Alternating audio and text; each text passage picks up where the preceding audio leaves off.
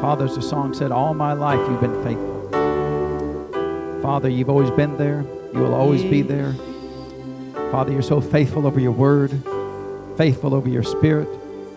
Father, we thank you for your goodness and kindness and mercy, Father, that you've shown to us. Father, we can never express in words alone how precious you are to us, how thankful we are to you, Father.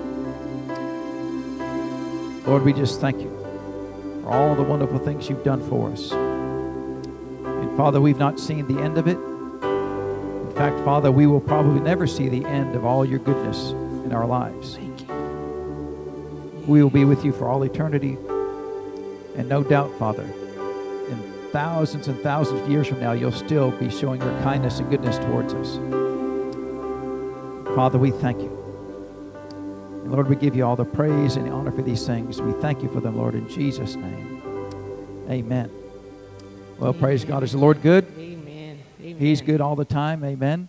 You know, I think I've told you many times that when I got born again, I didn't grow up in church, and didn't know anything about the Bible, didn't know anything about the Lord, didn't even know there was a, a person called the Holy Spirit. Uh, but the Lord gave me one revelation. That's the only revelation I had. I couldn't tell you book, chapter, and verse uh, back then.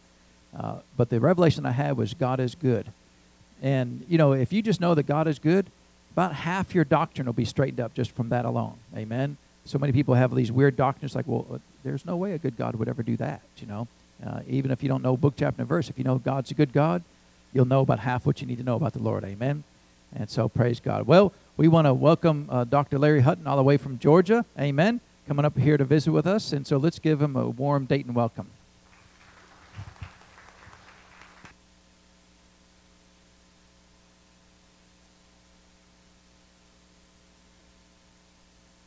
Am I on? On? Good. Praise God. Well, good morning, everybody man, I just I think about the goodness of God, and all I can do is, all my life you have been faithful. All my life you have been so, so good. With every breath that I am able, I will sing of the goodness of God. I'm telling you, I got healed of an incurable disease after suffering all my life growing up and 22 years of age. I went to a church like this when I got under a good pastor like Pastor Chip, and for the first time in my life, I grew up in church, but for the first time in my life, I heard Jesus is still a healer today. He's still the same today as when he walked there. He hadn't changed. God doesn't change. So I got healed of that incurable disease, and just one thing after another led God just Oh man, it's so good. All my life you have been so, so good. I just love Jesus. So I've been doing this for 40 years. I've been traveling all over the world, been to many nations all over the world uh, Singapore, Japan, Australia, Germany, Sweden. I'm, we've just been all over preaching the gospel. Most of the time I'm in the United States and Canada, but. Uh, just wherever God tells us to go, we go. I started preaching when I was 19, uh, in, in 1980. I preached my first sermon, and then I continued to travel and preach even when I was going to Bible school and, and uh, get to come and meet awesome, precious folks like you guys. So I've been looking forward to this. We, we do go back uh, quite a few years, don't we? Uh, but like I said, he probably beat me in racquetball because I was a tennis player, and tennis and racquetball don't mix real good. Although I enjoyed playing racquetball, I was never that great at it, but I used to play tournament tennis, so I was a pretty good tennis player.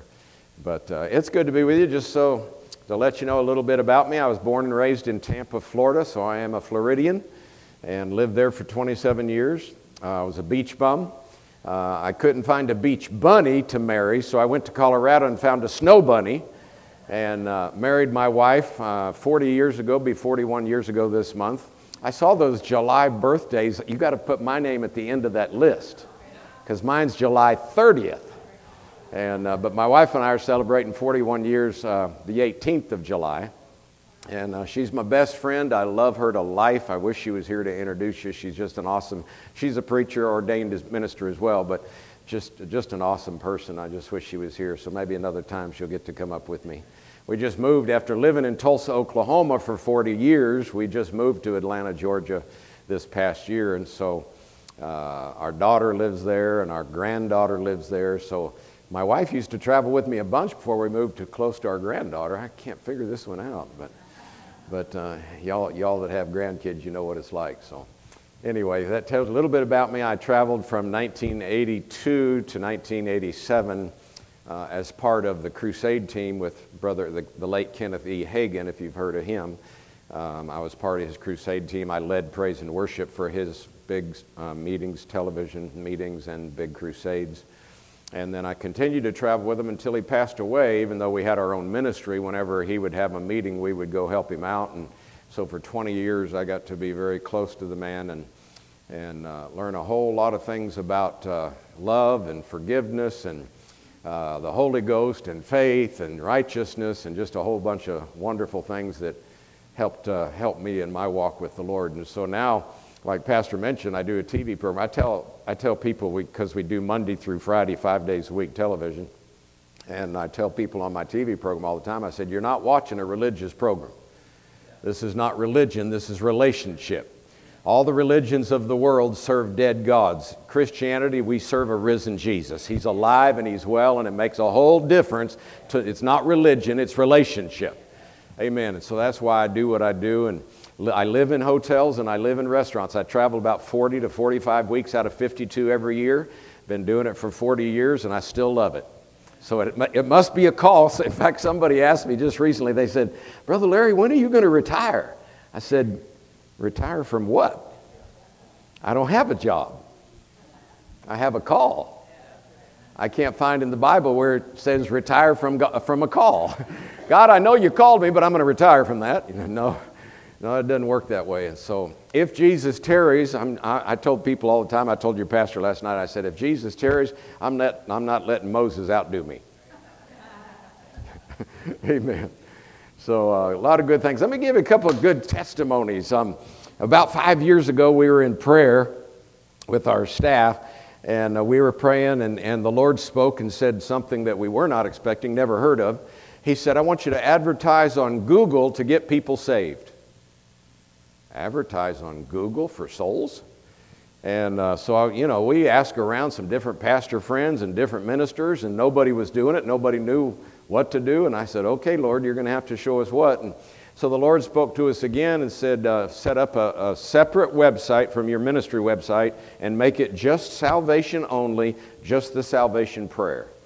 And so we did that, and then he said, okay, now start advertising on Google. So if somebody was typing in, how do I get saved, and they clicked on our link, it would take them to our salvation website. They could say the prayer and get saved. Well, the first week we did that, we got eight people saved. Eight people called our ministry. The second week, 12 people got saved. The third week, 22 people got, got saved. And this just kept escalating. After two months, we had over 2,000 people get saved from Google advertising. It was, it was like we were just like, oh my God, we, we wondered at first whether we even heard from God, advertise on Google for people to get saved. And then after getting over 2,000 saved, we realized this is God. We got in touch with the management.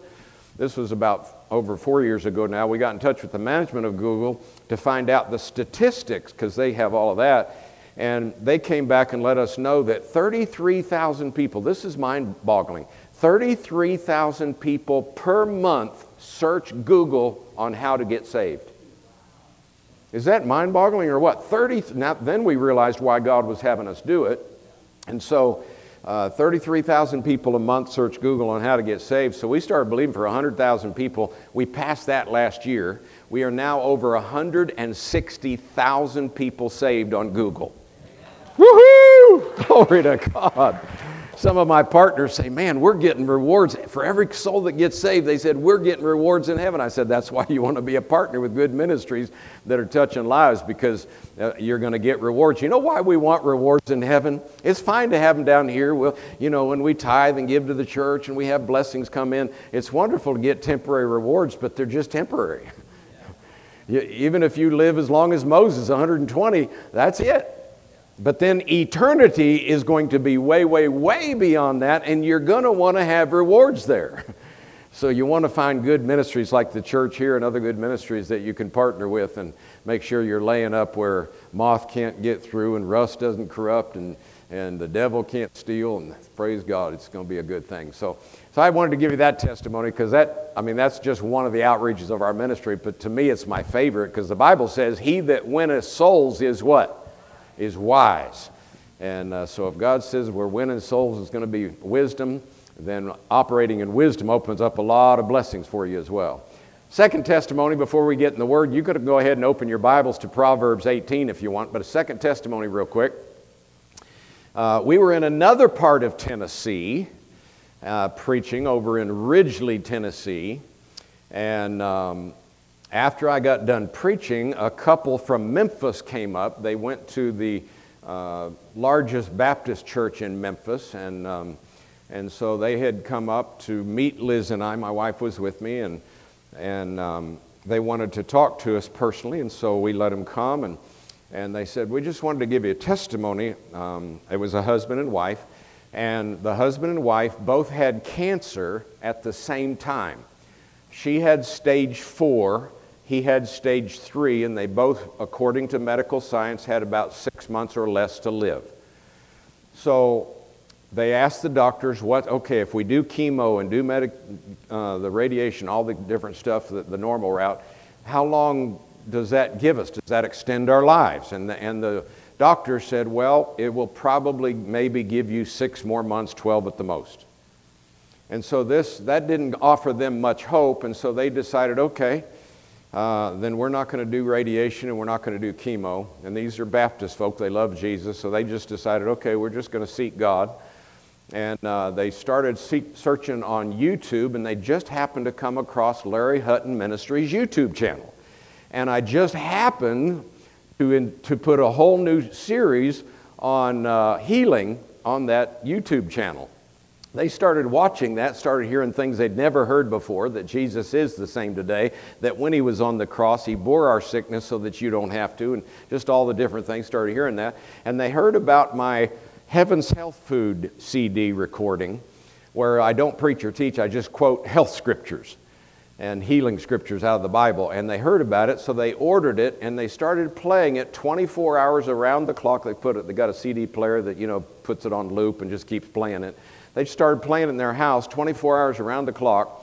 And about seven, I can't remember if it was seven or eight or nine days, but anyway, a little over a week later, all the cancer disappeared from both of their bodies. They came then to the church. This is now six months after that. Six months later, Liz and I are at this church that they drove up to about an hour and a half north of Memphis. And they said, We just wanted to give you our testimony. We're completely healed, completely whole. There's no cancer in our bodies whatsoever. And we never took a drop of medicine or, you know, or any medical treatments or anything. Well, they said, Well, we did take medicine, but we took God's medicine. so, what a testimony to showing that God's word is living it's powerful. And in fact, I'm going to share, I had cancer attack my body last year. See, I'm out on the front line, so the devil hates my guts. Feelings are mutual. But, uh, but I've got the victory over the devil. He's under my feet. So when cancer attacked my body, the last thing I was going to do is get in fear because fear is the opposite of faith. Fear just keep you from being healed, where faith will get you healed. And and uh, so I'll, I'll, give you my testimony at Healing School today if you come back, but I'm going to share that with those that do come back. And uh, in fact, I'll even show you the tumor that was on the side of my face. I, have got a picture. I'm sure that somehow we can show it up on the screen. And uh, so I'll share that with you, how I got healed of that. Uh, but it's just all good news when you go to the Bible and you believe it. When you believe it, it's life changing. Can I hear an amen? So I guess I'm, I'm not supposed to be up there preaching, am I? I'm, I'm okay down here. I saw, I thought, you know what? They got the pulpit up there. Maybe I'm supposed to be up there. I like, I like to get down where I can see the whites of your eyes. And then, and then if I don't think you're getting it, I'll say it again. Hallelujah. All right. Did I tell you to turn to Proverbs 18? Is that where I told you to turn? I guess I'll go there then. Unless you have another place you feel like the Spirit of God wants you to go, then just tell me and we'll preach from there. Just kidding. Proverbs 18:21 says, "Death and life are in the power of the tongue, and they that love it shall eat the fruit thereof." Loving it, talking about yielding to what just whatever comes along, saying whatever says, you're going to eat the fruit. But it says, "Death and life are in the power of the tongue." I noticed that when I looked up the Hebrew, I love, I'm, I'm a studier, I love to study the Hebrew, which the, the Old Testament was translated from, and then the Greek, the New Testament was translated from. And I looked up this Hebrew word, and of course, figuratively, it does mean strength and power. But I noticed the main definition of this Hebrew word, it says this it says hand, H A N D, hand. Death and life are in the hand of the tongue. And when I saw that, light, revelation came, and I, and I started picturing my tongue like a hand. because when you say things, you're handing yourself something.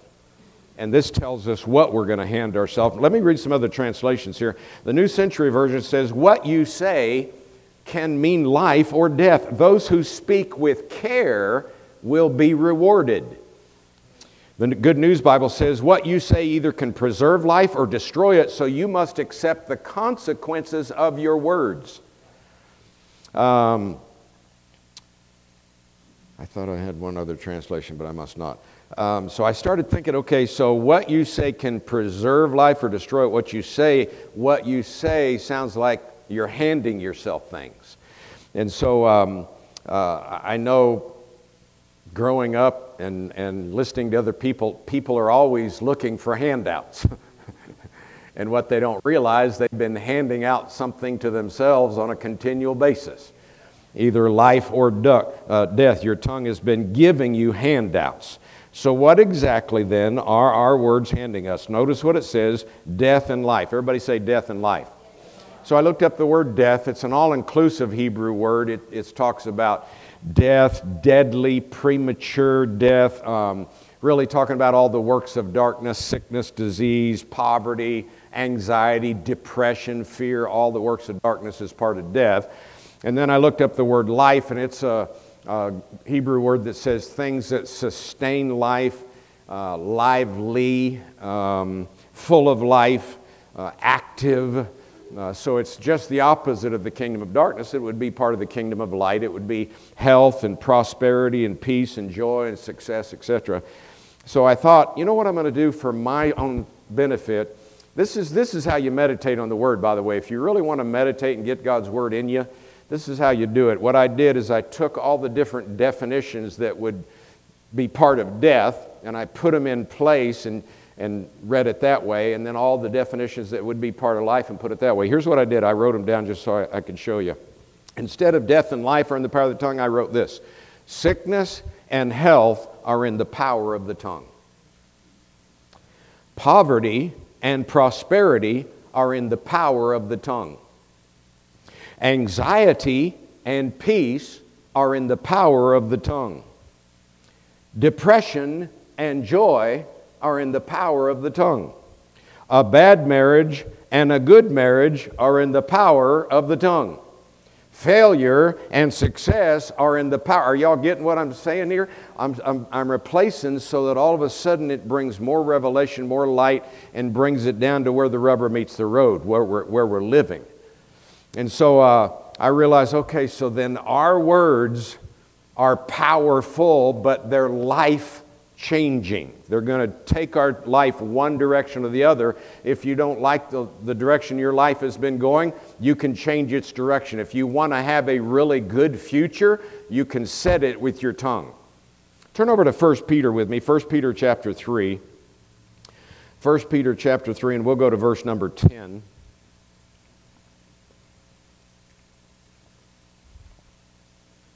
First Peter 3:10 For he that will love life and see good days, let him refrain his tongue from evil and his lips that they speak no guile. Let me read a couple of the translations. The Weymouth New Testament says, For he who wishes to be well satisfied with life and see happy days, let him restrain his tongue from evil and his lips from deceitful words. The New Living says, If you want to enjoy life and see many happy days, Keep your tongue from speaking evil and your lips from telling lies. I love the message translation. If you want to embrace life and see the day filled up with good, then here's what you do say nothing evil or hurtful. Pretty simple, pretty basic, but uh, so but but but look at all these translations. How many of you want to have a life filled with good things, uh, always happening, good things happen to you, you're enjoying life, you're well satisfied, and you're always happy? Yeah, that would be all of us. Peter is actually quoting the psalmist here. In fact, I'm going to have you hold your place and go back to Psalm 34 where, where Peter's actually quoting from. The Lord had me do this, and it really helped me. Uh, Psalm 34, verses 12 and 13, are what we were just reading in Peter, where he's quoting from. So let's read it over in the Psalm.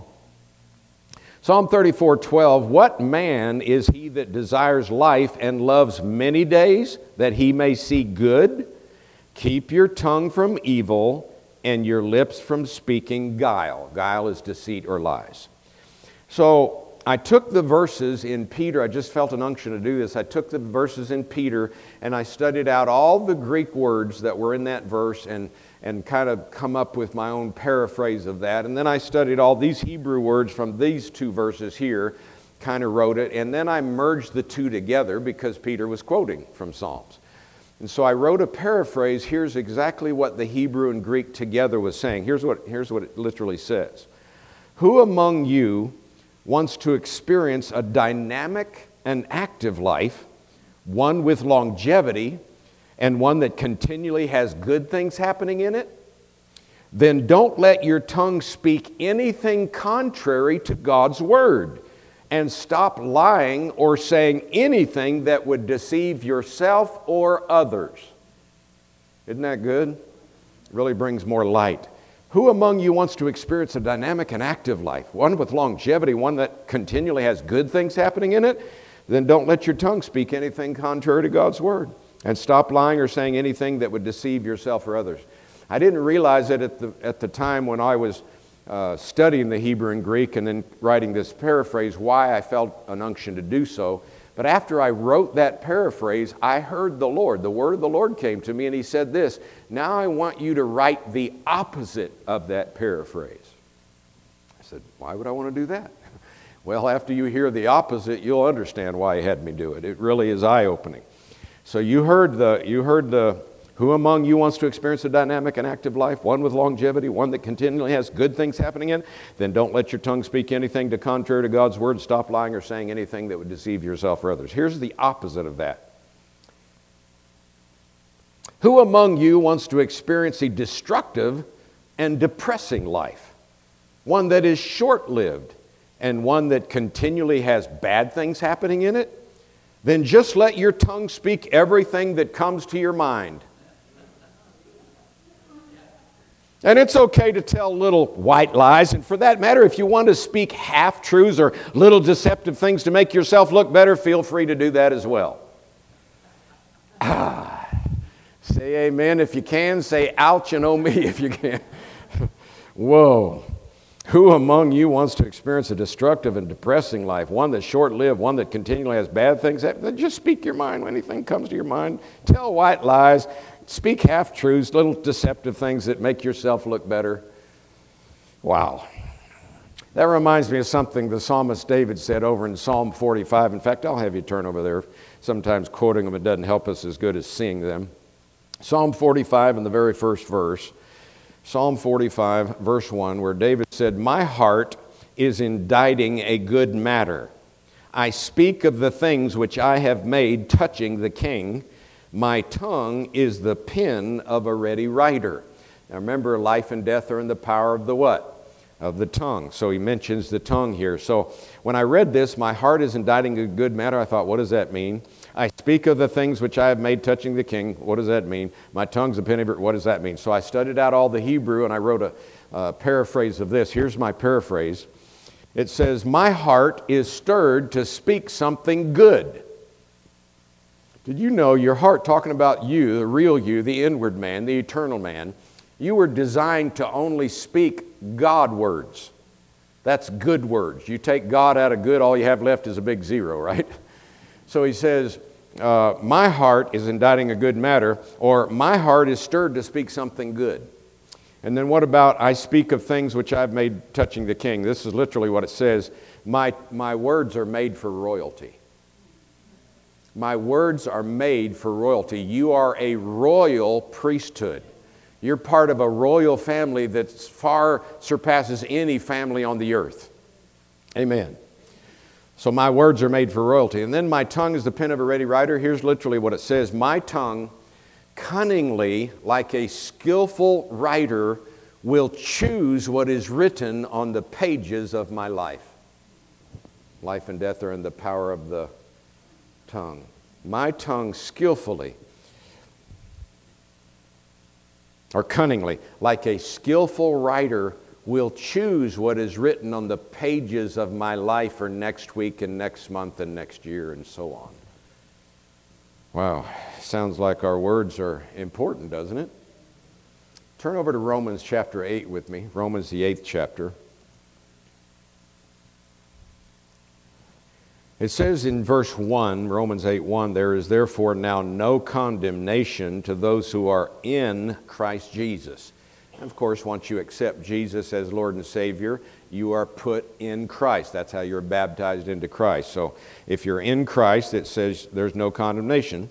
Who walk not according to the flesh, but according to the Spirit. For, verse 2, the law of the Spirit of life Remember, life and death are in the power of the tongue. The law of the Spirit of life in Christ Jesus has made me free from the law of sin and death. Life and death are in the power of the tongue.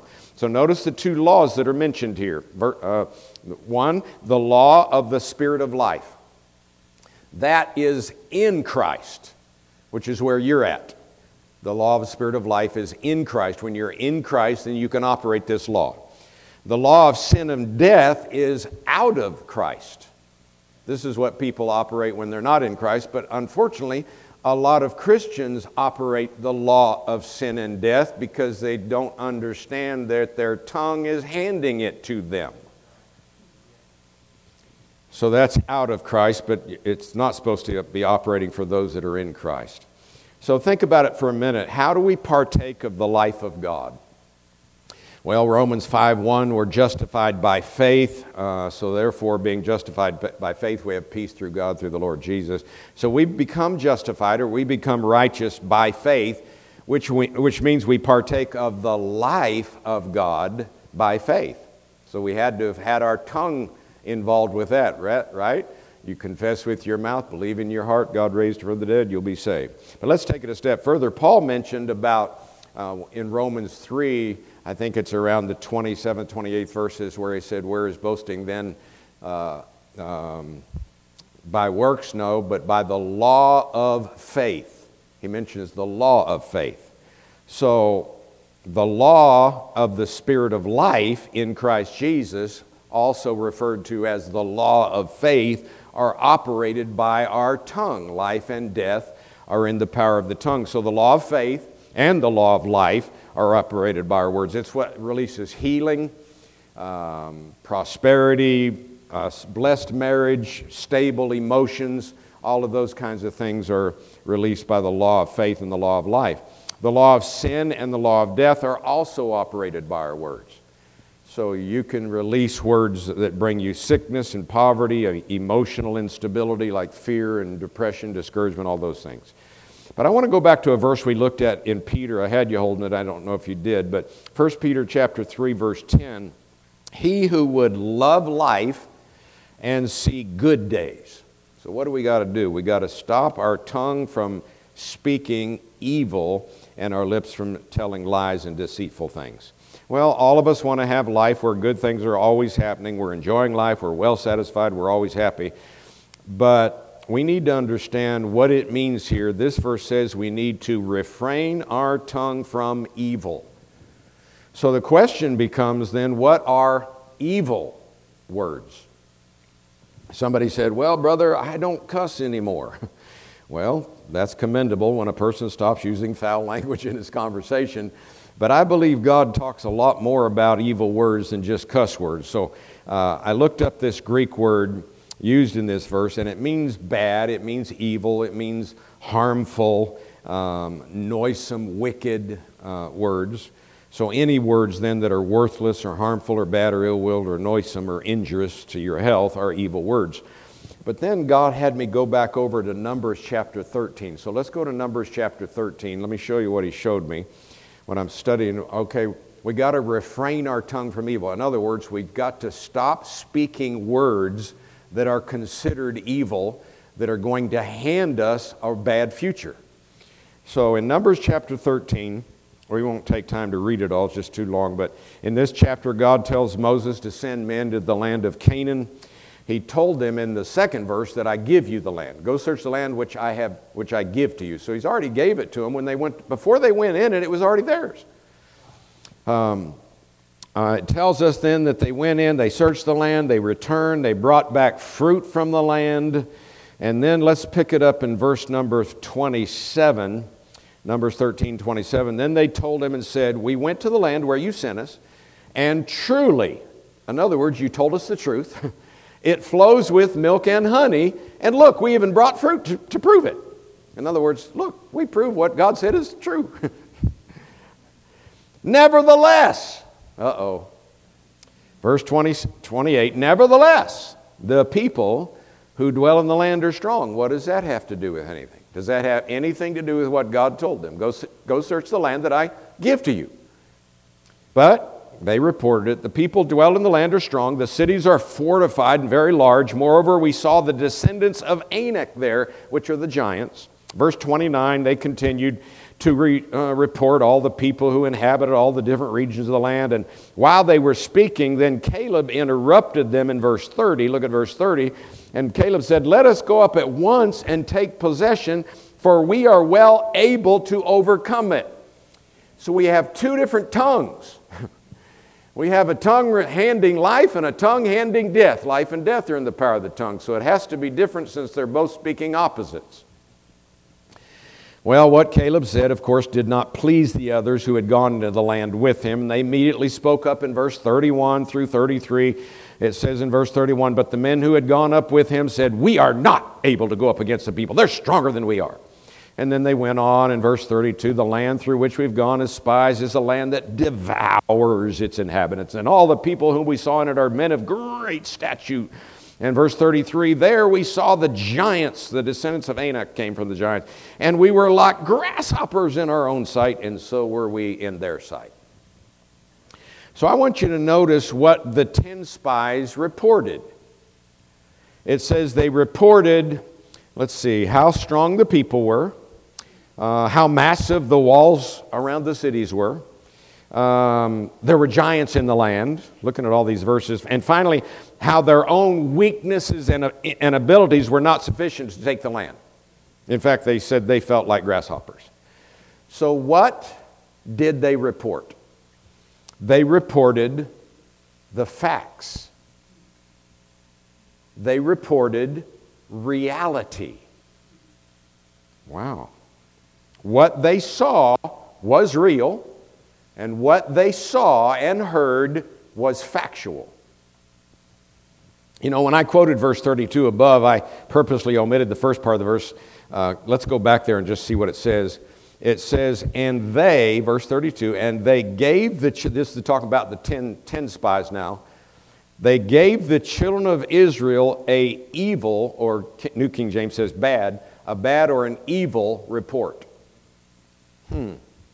So God said the words that came out of their mouth were evil words. They were bad words. And what were they reporting? They were just reporting the facts and reality. The problem is, to most people, speaking facts or realities they regard as truth. You can even hear people say, Well, let me just tell you the truth. And they'll report something they've heard or something they've seen and report the facts, and they think it is true. That's what the ten spies did. They spoke out what they saw, how it made them feel. They merely spoke the facts and what was reality to them, but God called it evil. Why? Because what they said went against what God said. Listen, God knew their obstacles. He knew they were real. He knew what they were going to see and hear. He knew the facts. And from a natural, humanly standpoint, the people were cur- that were currently dwelling in the land were stronger, bigger than the children of Israel. But God also knew the facts were subject to change. I've been uh, uh, accused through the years, the last 40 years, preaching, well, you faith people, you just, you just deny reality. And I always tell them, I said, no, I don't deny reality, I change it. Faith never denies reality, faith changes reality. So God never said to them, Go search the land and come back and tell me if you think you're smart enough or you think you're strong enough or you have some special ability to take. No, He never said that. And listen, when God speaks something to us, like He said, Go search the land which I give to you, once He said, I give it to you, that makes what seems impossible possible. Because with God, all things are possible, right? And so uh, the mere fact that God said that He gave them the land meant that they were now empowered by God's grace and enabled to do what they could not do on their own. So when they spoke the natural facts and realities of the situation, they were just speaking contrary to what God had said. And God said it's an evil report. In fact,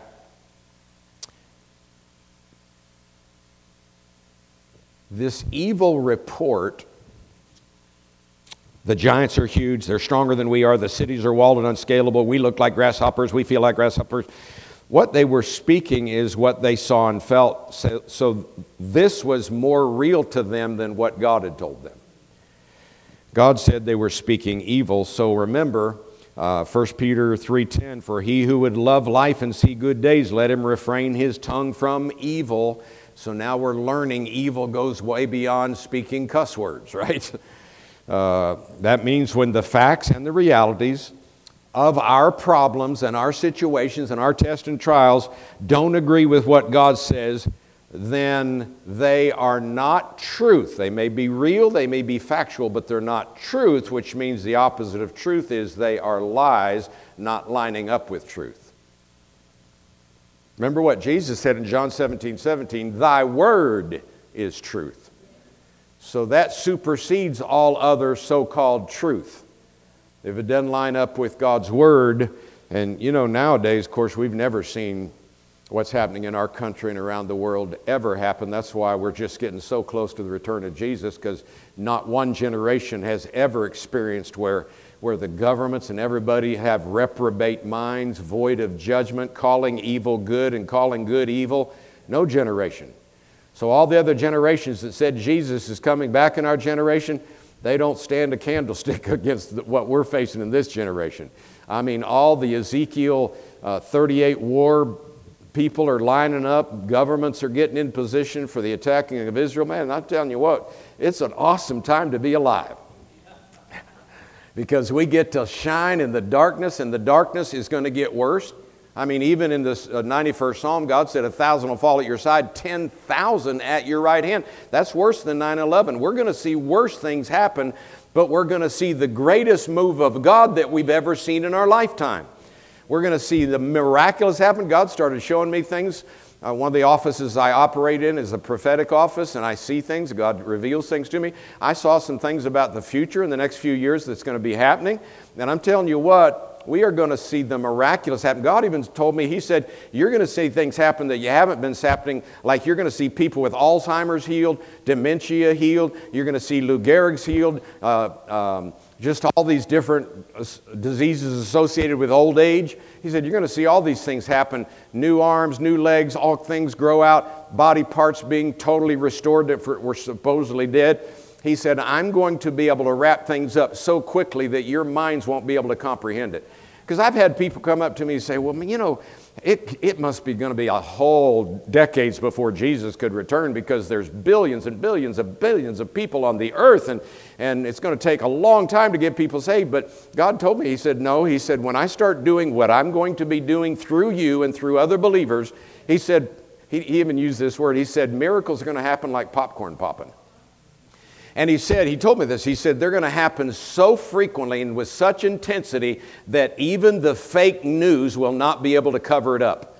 Because I'm going to be doing it to their children, to their mothers, to their fathers, to their brothers and sisters, where they won't want to cover it up. It will get in all of the world within a very short time, and billions of people will be saved, and I will split the clouds, saith the Lord of hosts.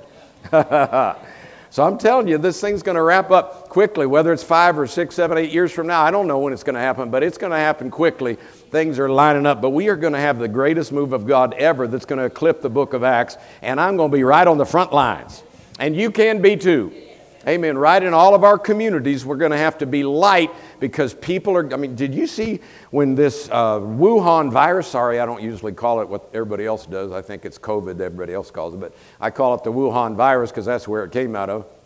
And uh, you notice how people just got afraid? I mean, I fly somewhere every week, almost every week of the year. And so when the virus broke out and, and mask mandates and all that, I wouldn't wear a mask anywhere, but uh, except to get on a plane. They wouldn't let me on the plane if I didn't have it on.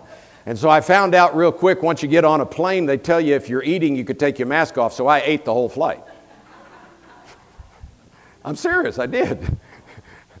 but anyway, it was just amazing because because I fly somewhere every week. So all of a sudden, nobody was traveling. And so I, I remember one time I got on, this was in, in uh, uh, well, two years ago now, and I got on a flight, and nobody, I mean, five people, me and four others. And because I fly all the time, they'll a lot of times give me free upgrades to first class, so they put me in first class, and nobody was there. So the other four people are in coach. So I got my phone out because I have about 5,000 people that follow me on Facebook and they like to know where I'm going to preach and stuff. So on the plane, I, I, I started live Facebooking and the other four people saw me and so we all started partying together. everybody started waving, saying hi, and I'm showing everybody, hey, uh, I got my own private airplane today. I'm taking four other people with me because I felt like it was my airplane because nobody else was traveling. And what was really weird to me, if people would have just used their brain thinking instead of letting fear drive them, it was the safest time to fly in all my 67 years of ministry. I mean, 67 years of living. The safest time. The airplanes were cleaner than they'd ever been in history. The airports were cleaner than they'd ever been in history. Less, listen, less sick people were traveling than ever in history. It's time to vacation. so, anyway, I kept traveling because the first thing I did when that virus came out, see, God had spoken to me years ago and He said this He said, If you will not allow fear in any area of your life, no curse can operate in any area of your life. So I knew that if I would not allow fear in any area, no curse could I. I'll get attacked with curses, but I don't have to let them stay. I won't yield to them. So, so when the when the Wuhan virus broke out, and now everybody's supposed to hunker down and stay in and wear masks that don't even stop viruses and all this other stuff that they were demanding, I just kept traveling. And somebody asked me, "Well, aren't you afraid of getting the virus?" I said, "No, the virus is afraid of me." I said, I, the first thing I did is I went to Matthew and Mark and Luke and John. They, they have some good things to say. And I, and I decided, okay, since they talk about what Jesus did when even more contagious diseases than the Wuhan virus were there, like leprosy and different things, I wanted to see what Jesus did. Did he social distance? Did he stop touching people? I said, well, 1 John 2 6 says we're to walk even as he walked. So, if we're to walk as he walked, then what did Jesus do? He laid hands on the sick. And so I just continued to travel and lay hands on people. Some people came that had the COVID, and I laid hands on them, got them healed. And other people had cancer, got them healed. Other, it didn't matter to me. I, I'm not afraid of Satan or any of his works of darkness. Whether it came out of a Wuhan lab or whether it came out of the pit of hell, we have dominion over it. Jesus said, lay hands on the sick and they shall recover. He didn't say unless they have the Wuhan virus. My preaching's better than your amen this morning now. Come on now. We're going to have to get with it here. Hallelujah.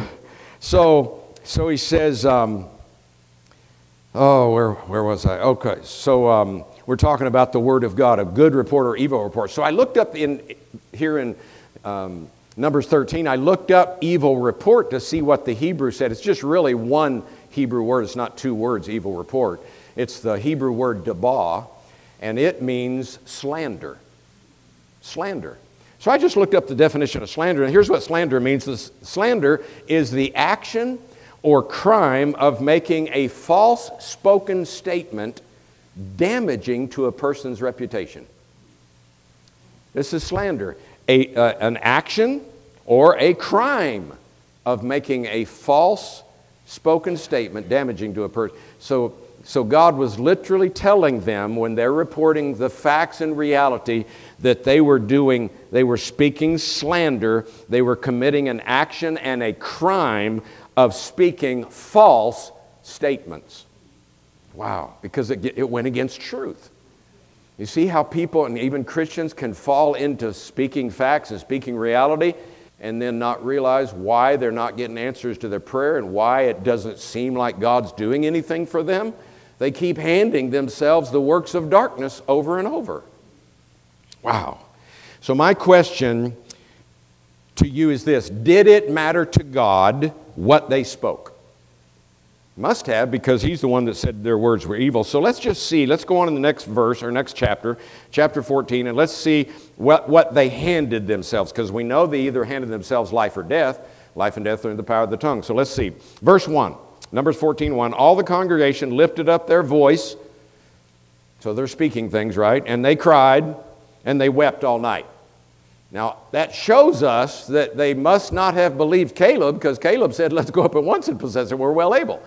They wouldn't have been going ah, and crying all night if they'd believed Caleb, but they obviously believed the evil report. So when they were crying and weeping, they must have been complaining about what the evil report said.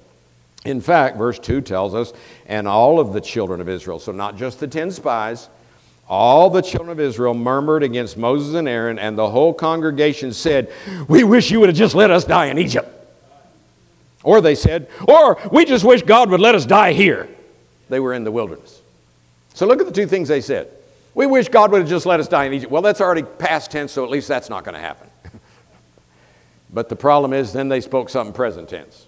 Now they were handing themselves something. Or, we wish God would just let us die in the wilderness. Skip to verse 26.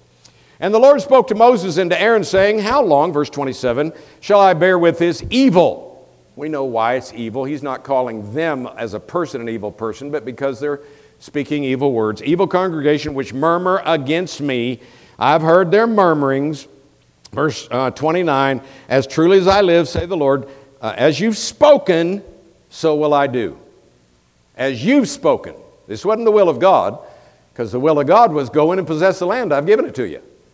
So the way they spoke, then they handed themselves something. Look at verse 36. Verse 36. And the men which Moses sent to search the land, who returned and made all the congregation to murmur against him by bringing up a slander upon the land. Verse 37 Even those men that brought up the evil report upon the land died by the plague. Wow. They handed themselves death, and it was not God's will.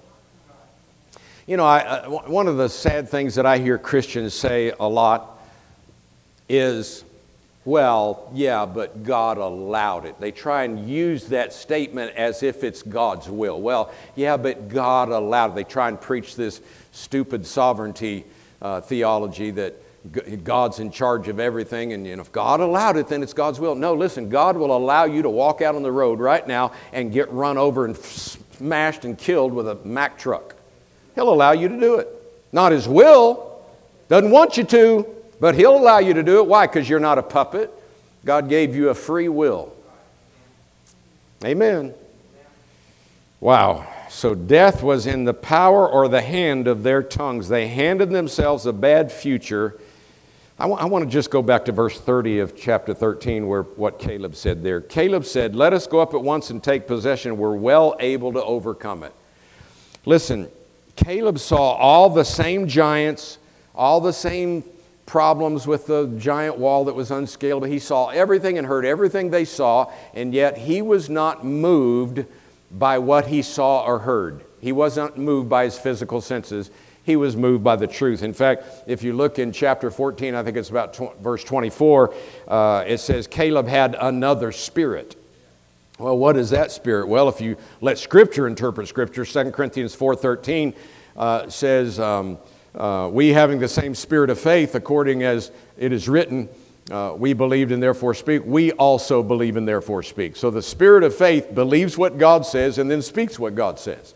So that's the other spirit that Caleb had. And of course, if you study it out, Caleb got to go in and possess the land. Now, let's jump over to the New Testament, get another example of the power of our tongue. Go over to Luke chapter 1 with me.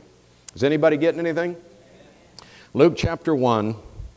And this, uh, this was in the days of Herod, the king of Judea. And we're going to look at uh, a certain priest by the name of Zacharias, the one that uh, his wife was Elizabeth that uh, John the Baptist was born to. Okay, so verse 11 there appeared to him, this is Zacharias, an angel of the Lord standing on the right side of the altar of incense. So he was in the temple doing his priestly duties. Verse 12 when Zacharias saw him, he was troubled and fear fell upon him. But the angel said, Don't, don't fear. Stop that fear. Don't, get, don't, don't fear. For your prayer is heard. And, you and, it must, and it goes on and tells us what he must have been praying because he said, Your wife Elizabeth shall bear you a son, you'll call his name John. So evidently, he had been praying, and Elizabeth together had been praying, We want a child.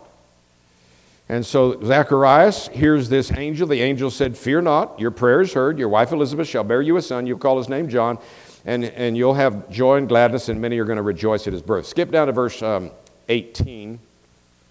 And Zacharias said to the angel, so after the angel told him that, then Zacharias said, Whereby shall I know this? For I am an old man and my wife well stricken in years. Let's, let's stop right there. Verse 11, 12, 13, 14. The angel that's in God's presence appears to Zacharias. Zacharias was troubled, fear fell upon him he tells Zacharias, Don't fear, your prayer's heard. You're going to have a son, and you're going to really be glad and have a lot of joy. Let me ask you a question. If you were praying about something, let's just say you were praying for a child, and you asked God for a child, and God sent an angel from his very presence, from his presence, said, Go, go tell them, uh, I heard their prayer, and uh, their request is granted. Wouldn't that make you happy? I mean, it seems to me that if I had an angel appear to me and tell my prayer is heard and I'm going to get the answer, it would make me happy. But let's see what Elizabeth or Zacharias did. Verse 18 Zacharias said to the angel, Whereby shall I know this? In other words, how do I know you're telling me the truth? And then he tells them why he doesn't believe it. For I'm old and so is my wife. Does that sound like he was believing God? Doesn't, does it? So, uh, let me read a couple other translations. The contemporary English version Zechariah said to the angel, How will I know this is going to happen? My wife and I are both very old. God's word, the nation says, What proof is there for what you're saying? I'm old, my wife is way beyond childbearing years. And the New Living says, How can I be sure this is going to happen? I'm an old man and my wife's well along in years. I love the message. Zechariah said, Do you expect me to believe this? Because I'm an old man and my wife is an old woman. Now, listen, it's one thing to, to have unbelief come into your mind, to your thought realm, but it's another thing entirely when you hook your tongue up with those thoughts. Because remember, your tongue is a hand and it's going to hand you something. So let's look at the verses, what the uh, angel said. Angel, verse 19, answered, said to him, I am Gabriel that stands in the presence of God and am sent to speak to you and to show you these glad tidings. And behold, you shall be dumb and not able to speak until the day that these things shall be performed, because you believe not my words, which shall be fulfilled in their season. So Gabriel speaks in verse 19, and you can tell he is not amused with unbelief.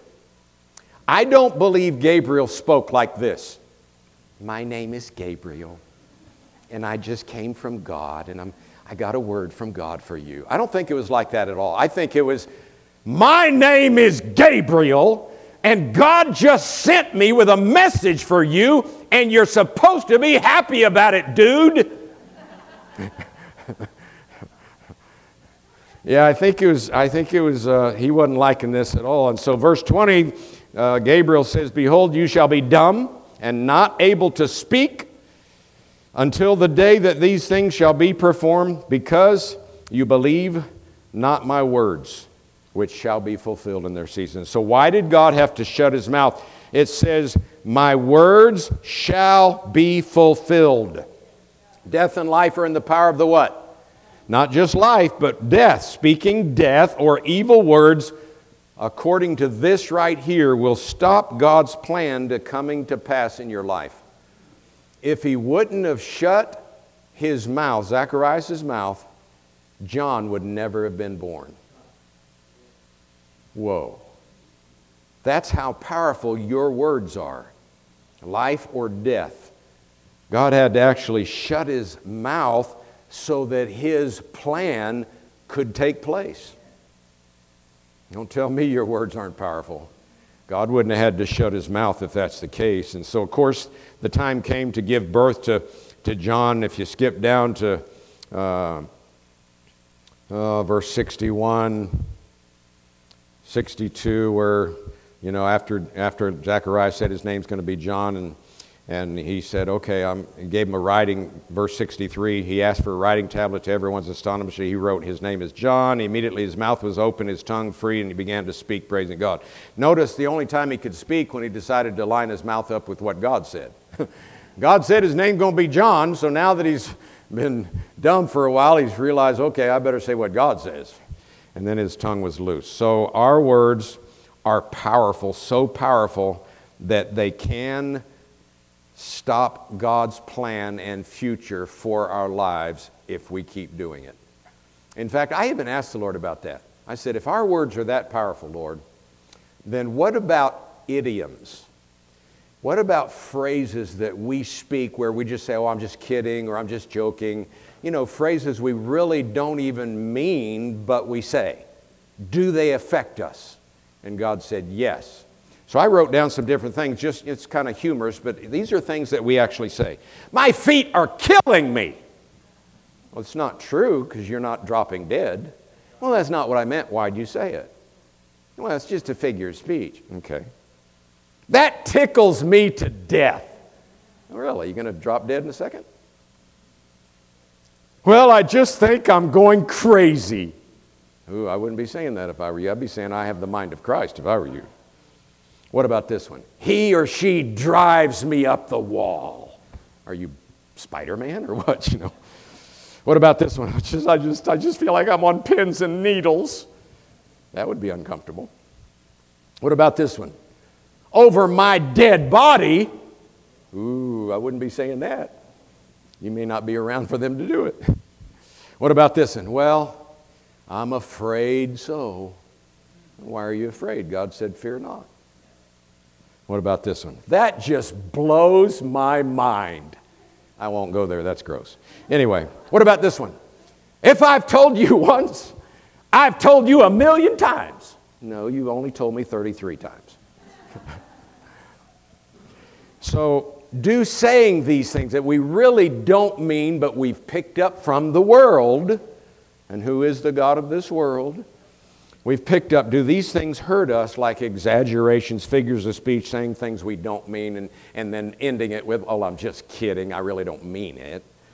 All right, jump over to James chapter 2, I mean, James chapter 1, and let me show you how harmful and hurtful this is to your life. Remember, we're, we're seeing life is going to be released or, or death is going to be released by your words. So, words are not idle. You're going to give account for idle words. Watch this in James chapter 1.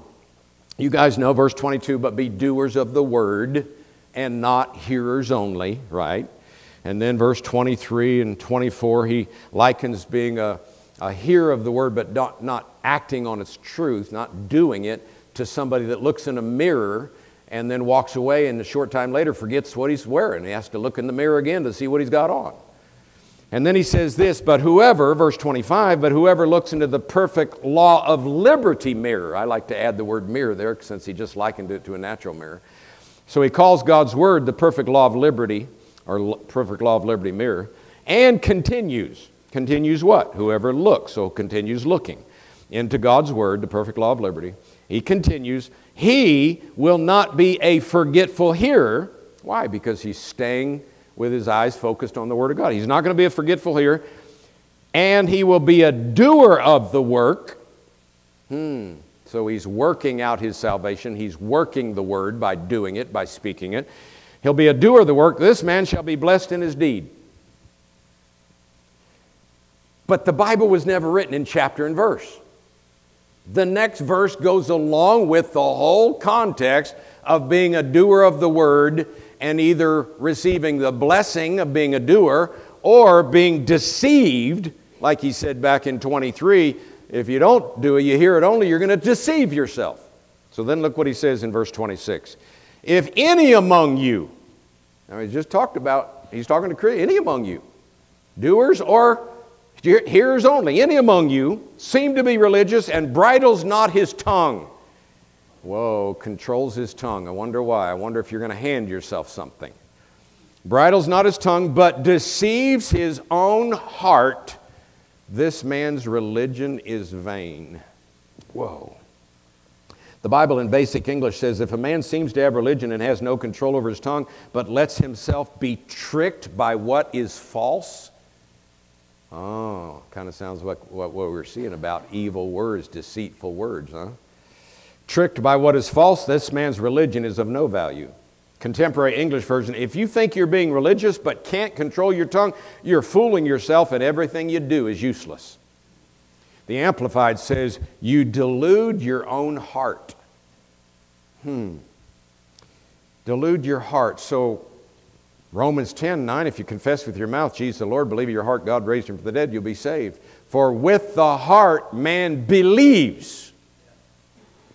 So, a deceived heart is not believing heart, which means if you don't speak what God says, you delude your heart, you deceive your heart, and now your heart's not operating in faith, and you can be praying all you want to and wondering why you're never getting any answers to prayers. Your heart's deceived. When you know God's word, well, God's word says I'm healed, but, but you know, I have, I have type 2 diabetes, or I have type 1 diabetes, or I have this, or I have that, or I have that. Well, you know, I have, I have, I have. Oh, really? I tell people quit confessing what you say you have and start telling, confessing what God says you have.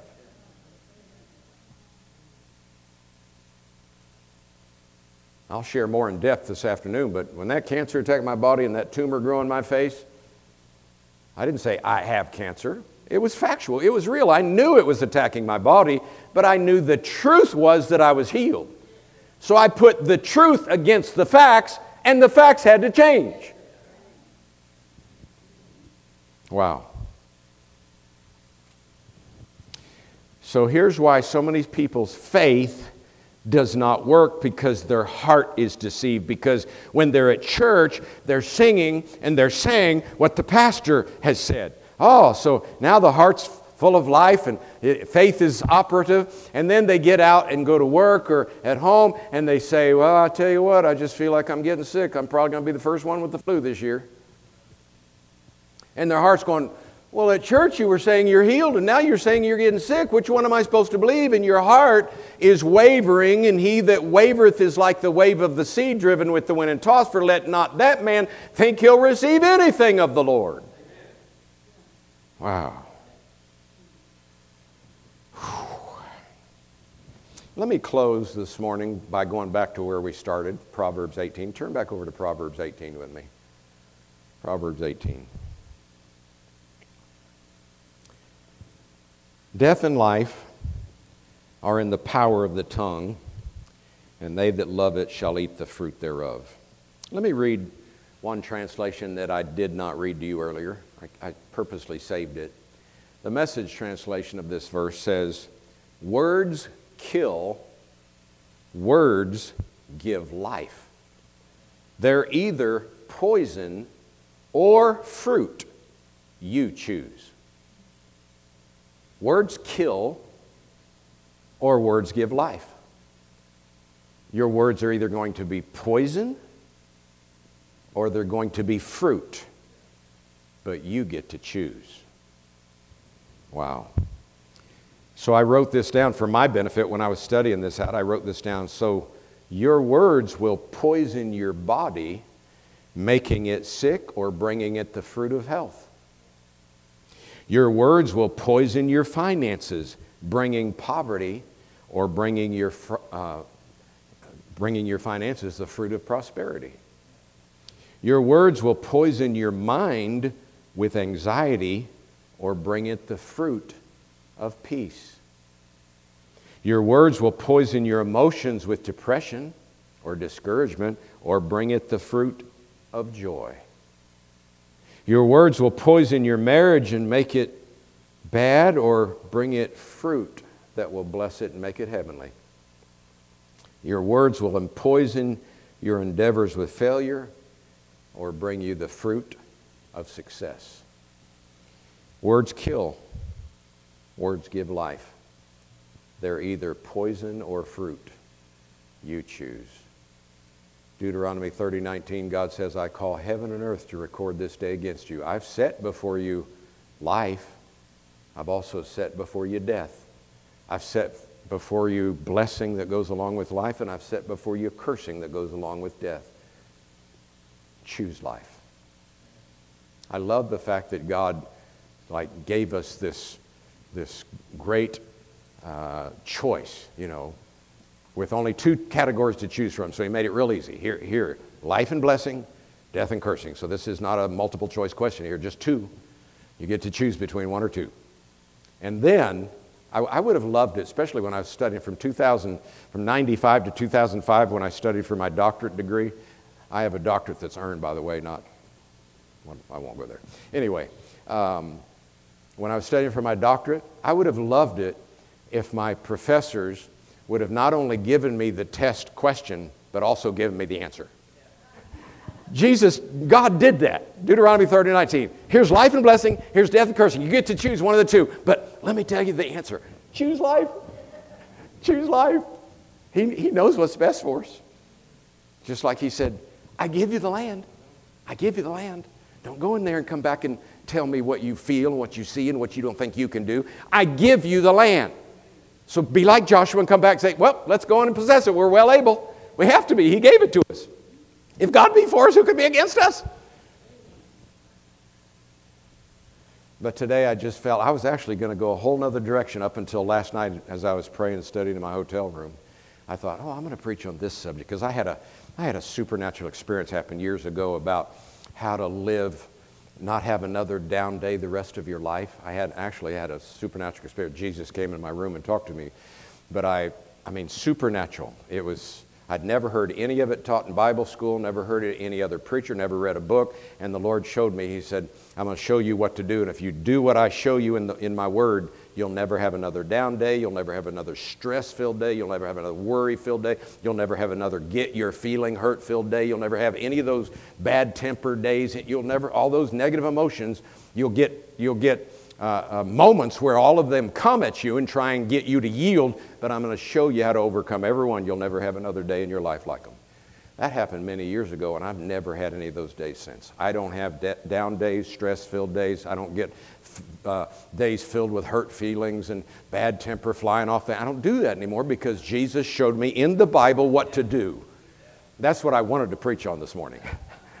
and it's powerful, it's life changing to people. But this is what I know the Lord told me to preach this morning, so I had to obey Him. And I think it's because we need to be setting up ourselves for a great future.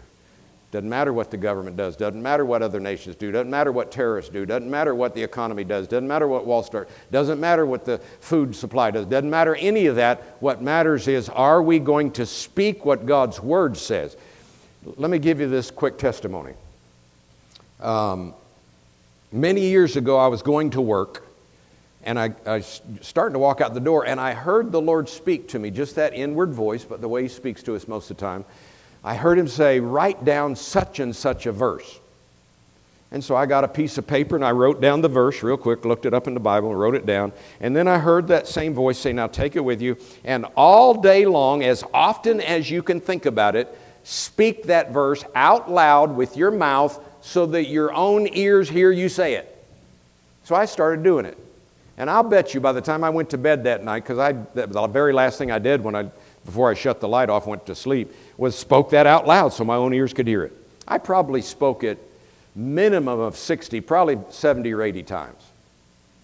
So I got up the second morning, getting ready to go to work, and I heard that voice again, and he said, Take that verse of scripture with you, do the same thing. So I did it again the second day. The third morning I got up, I heard that voice say again, Take that same verse with you.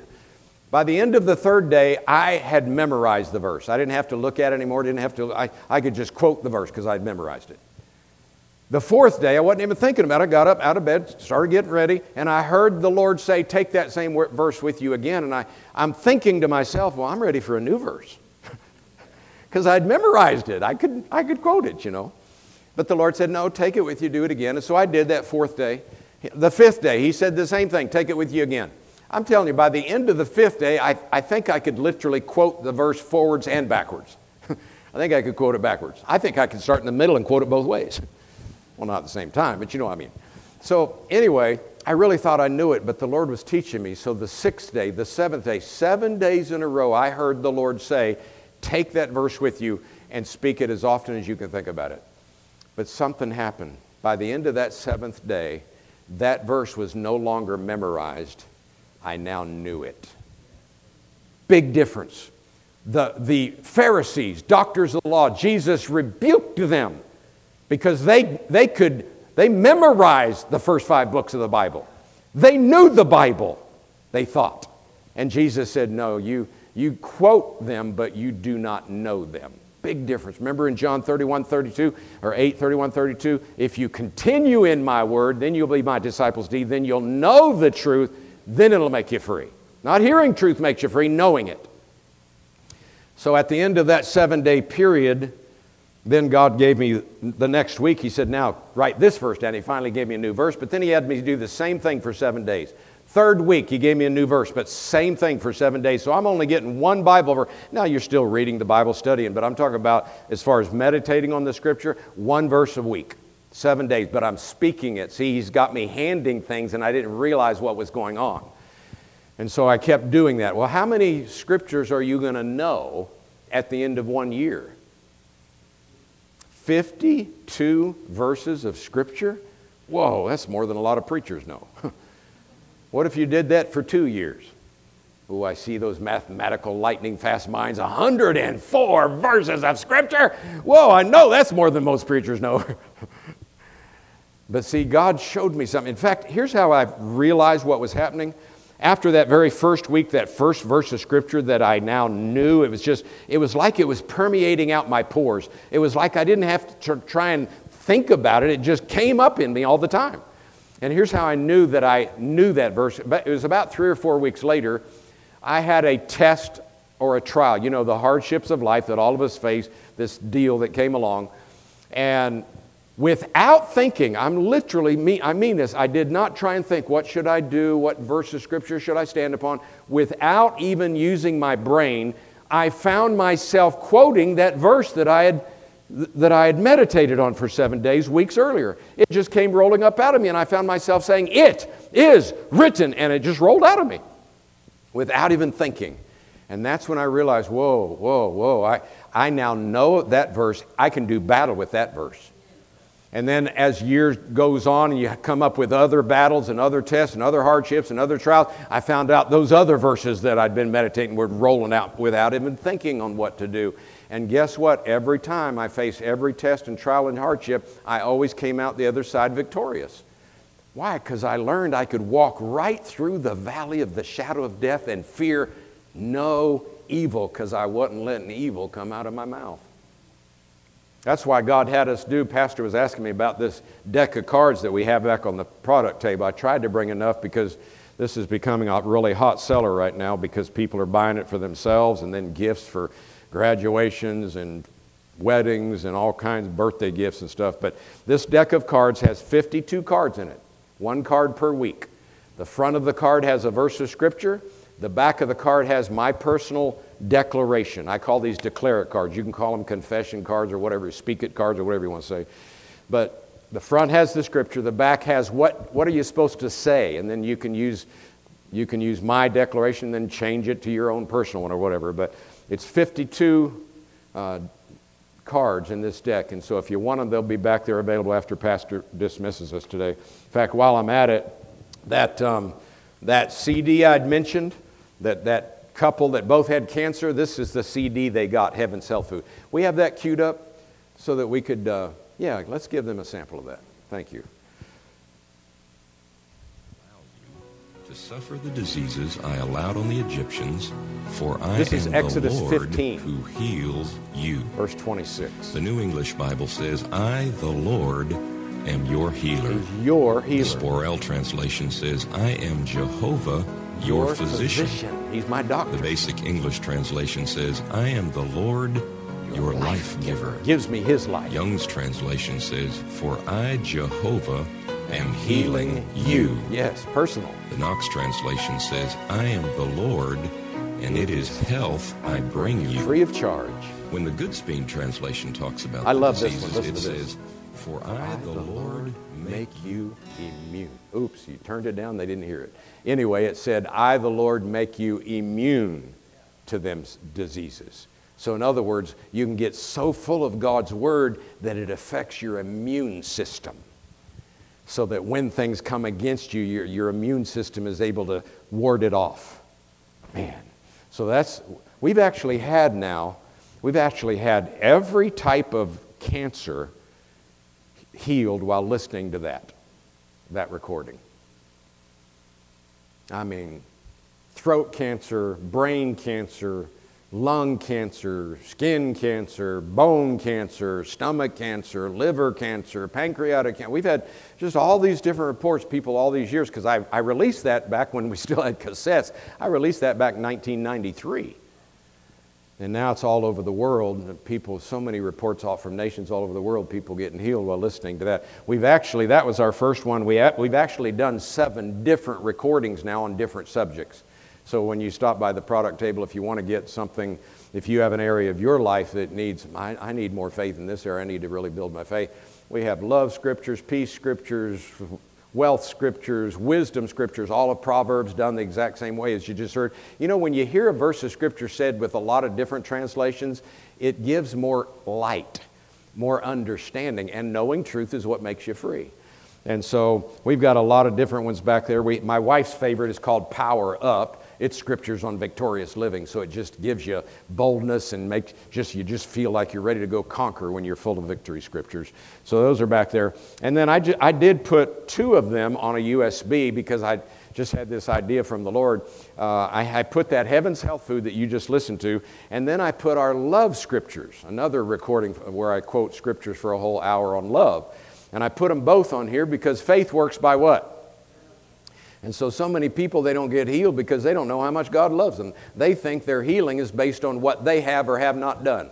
Well, I haven't prayed enough. I haven't studied enough. I, I haven't spoken the word enough. I haven't done this. I haven't done that. And so they never get healed because they don't realize their faith doesn't work by what they do or don't do. It works by how much God loves them, which is what Galatians 5 6 truly is speaking if you read the context. So, anyway, I put the health food and the love scriptures on the USB if you want to get a USB. And then um, the um, 160 plus, plus thousand people that have been getting saved on Google, um, I, I realized, we found out, because we ask everyone that calls. Now, all of them didn't call. Uh, in order to get the statistic of 160,000, since not even half of them actually called our ministry, but to get the statistic uh, that they actually read the salvation prayer, they have to go to our salvation prayer website and they have to scroll down. The only way you can read the prayer, you have to scroll down. After they've scrolled down, then we get the stat that somebody read the salvation prayer. So we don't know that all of them got saved. We believe most of them did, and here's why. First of all, they were searching Google, how do I get saved?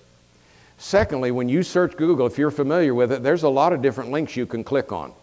Well, they clicked on ours. Now, they may have clicked on some others first of all, but they decided to click on ours. So that means they did want to know how to get saved. And then, thirdly, they took the time to scroll down and read the salvation prayer. Most of them got saved. And the ones that didn't, they got the word planted in them. Amen? So, anyway, we realized when we talked to all the ones we talked to, nine, it was over 99%. I, I always say 98 point something, but it was a little over 99%. Most of the people that got saved do not attend church. And I realized that means they're not going to have a pastor mentor them. They're not going to have somebody disciple them. I got I to get something in their hands. And so one of my mentors, the late Kenneth E. Hagin, had a little mini book called The New Birth, so I read it. Uh, Brother Copeland had one, Welcome to the Family. I read that. Um, um, Billy Joe Daugherty in Tulsa had a large church there. He wrote one. Just uh, I, I read a whole bunch of different little mini books that other ministries have, trying to find something that I could put in their hands. But none of them talked about why you need a pastor and why you need a church. And none of them talked about why you need to put God in charge of your money. He's smarter than you are. and He actually wants you financially free, and He knows how to get you there. None of them talked about how do you talk to God and hear from God. We call it prayer, but I didn't, I didn't call it that in the book. So God told me to write a mini book. And so it's just a little bit larger than most mini books, but not much